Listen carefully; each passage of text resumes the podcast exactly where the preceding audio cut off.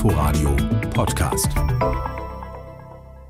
Ich habe keine Ahnung, ob das was bedeutet, aber auch heute ist die 7-Tage-Inzidenz gesunken. Das Robert-Koch-Institut meldet heute Morgen fast 443. Gestern waren es 452 und schon vorgestern ist die Zahl ja minimal gesunken. Wie gesagt, ich weiß nicht, ob das etwas bedeutet, kann ich aber meinen nächsten Gesprächspartner fragen. Gernot Marx, Direktor der Intensivmedizin am Universitätsklinikum Aachen und er ist Präsident der DIVI, der Deutschen Interdisziplin interdisziplinären Vereinigung für Intensiv- und Notfallmedizin. Guten Morgen, Herr Marx. Guten Morgen, Frau Dahl. Zum zweiten Mal in Folge sinkt die Sieben-Tage-Inzidenz. Hat das was zu bedeuten? Das äh, ist gut, äh, aber ich glaube noch nicht gut genug, denn die Sieben-Tage-Inzidenz ist immer noch 443. Wir haben immer noch weit über 65.000 Neuinfektionen heute zu vermelden. Äh, es kann sein, dass das so die ersten Indizien sind, dass in den Bundesländern wie Bayern zum Beispiel die doch schon weit äh, umfänglichen Maßnahmen zur Kontaktbeschränkung äh, wirken. Äh, wir als, als die, wir als Intensiv- und Notfallmediziner sehen allerdings auch keine andere Möglichkeit, als sofort bundesweit äh, möglichst äh, einheitliche und notbremse Maßnahmen äh, zur Kontaktbeschränkung zu fordern, weil wir haben einfach zu viele Intensivpatienten, jetzt schon 4036 Patienten mit Covid-19 äh, das sind plus 1400 in der letzten Woche. Wir haben nur noch 2300 Betten frei.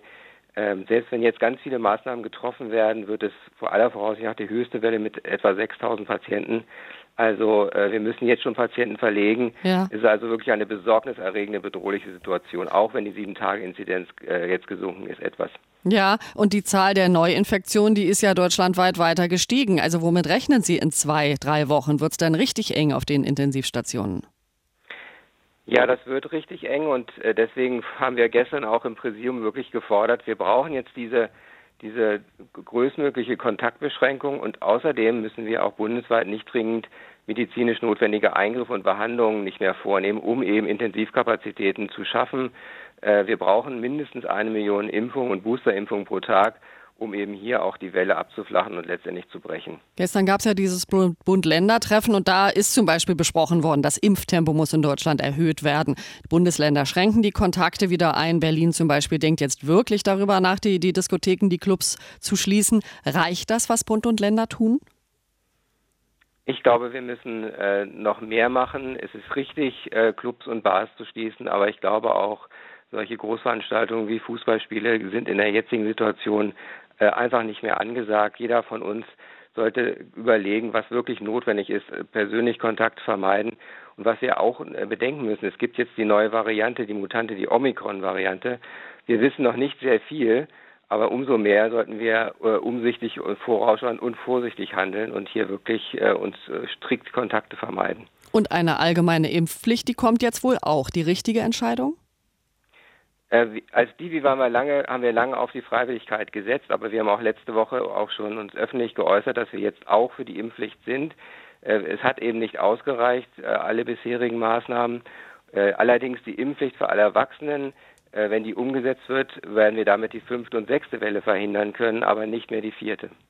Ja, und ich höre heraus, dass Sie das alles schön und gut finden, was da Bund und Länder besprochen haben, aber das reicht Ihnen alles nicht. Also was sagen Sie? Ist jetzt Lockdown zwei Wochen lang oder was, was ist Ihre Forderung? Also wir haben eine epidemische Lage nationaler Tragweite und ich glaube, wir sollten das Gesetz reaktivieren, wir sollten bundeseinheitliche Maßnahmen durchsetzen können. Das hat das Bundesverfassungsgericht ja gestern auch quasi legitimiert. Wir brauchen wirklich konkrete Maßnahmen, um die pandemische Entwicklung umgehend zu stoppen. Das heißt größtmögliche Kontaktbeschränkungen und das kann auch, wenn notwendig, ein Lockdown sein für drei Wochen. Ähm, immer wieder war ja die Rede davon, dass der Gesundheitsminister die deutschen Krankenhäuser ertüchtigen will. Äh, so war ja auch, waren ja auch die ganzen Lockdowns äh, zu Beginn dieses Jahres begründet. Das Gegenteil ist aber der Fall. Es stehen jetzt weniger Intensivbetten zur Verfügung als zu Beginn der Pandemie. Was, lieber Herr Marx, muss dringend passieren, dass auch nachhaltig die Ärzteschaft und auch die Schwestern und Pfleger gestärkt sind? Wir brauchen vor allen Dingen äh, Bedingungen, wo die Menschen gerne in dem Beruf, was ein toller Beruf ist, weil wir wirklich viele Menschen zurück ins Leben bringen, dort gerne bleiben und wir neue junge Menschen äh, begeistern können, hier einzusteigen, um eben letztendlich die zwei Millionen Intensivpatienten, die wir jedes Jahr zu versorgen haben, mit genügend Menschen versorgen können, dass die Arbeitsbedingungen einfach besser werden, äh, dass die Arbeitsbelastung sinkt, dass wir äh, hier wirklich Care for the Carers machen. Das ist dringend notwendig, damit wir langfristig hier wirklich auch die Versorgung sichern. Das ist offen gestanden meine allergrößte Sorge, dass wir nach diesen ganzen Wellen, dass wir einfach zu wenig Menschen haben, die, äh, die eben danach noch die vielen schwerkranken Patienten versorgen möchten. Ich danke Ihnen sehr fürs Gespräch. Danke Ihnen, Frau Dahl. Inforadio Podcast.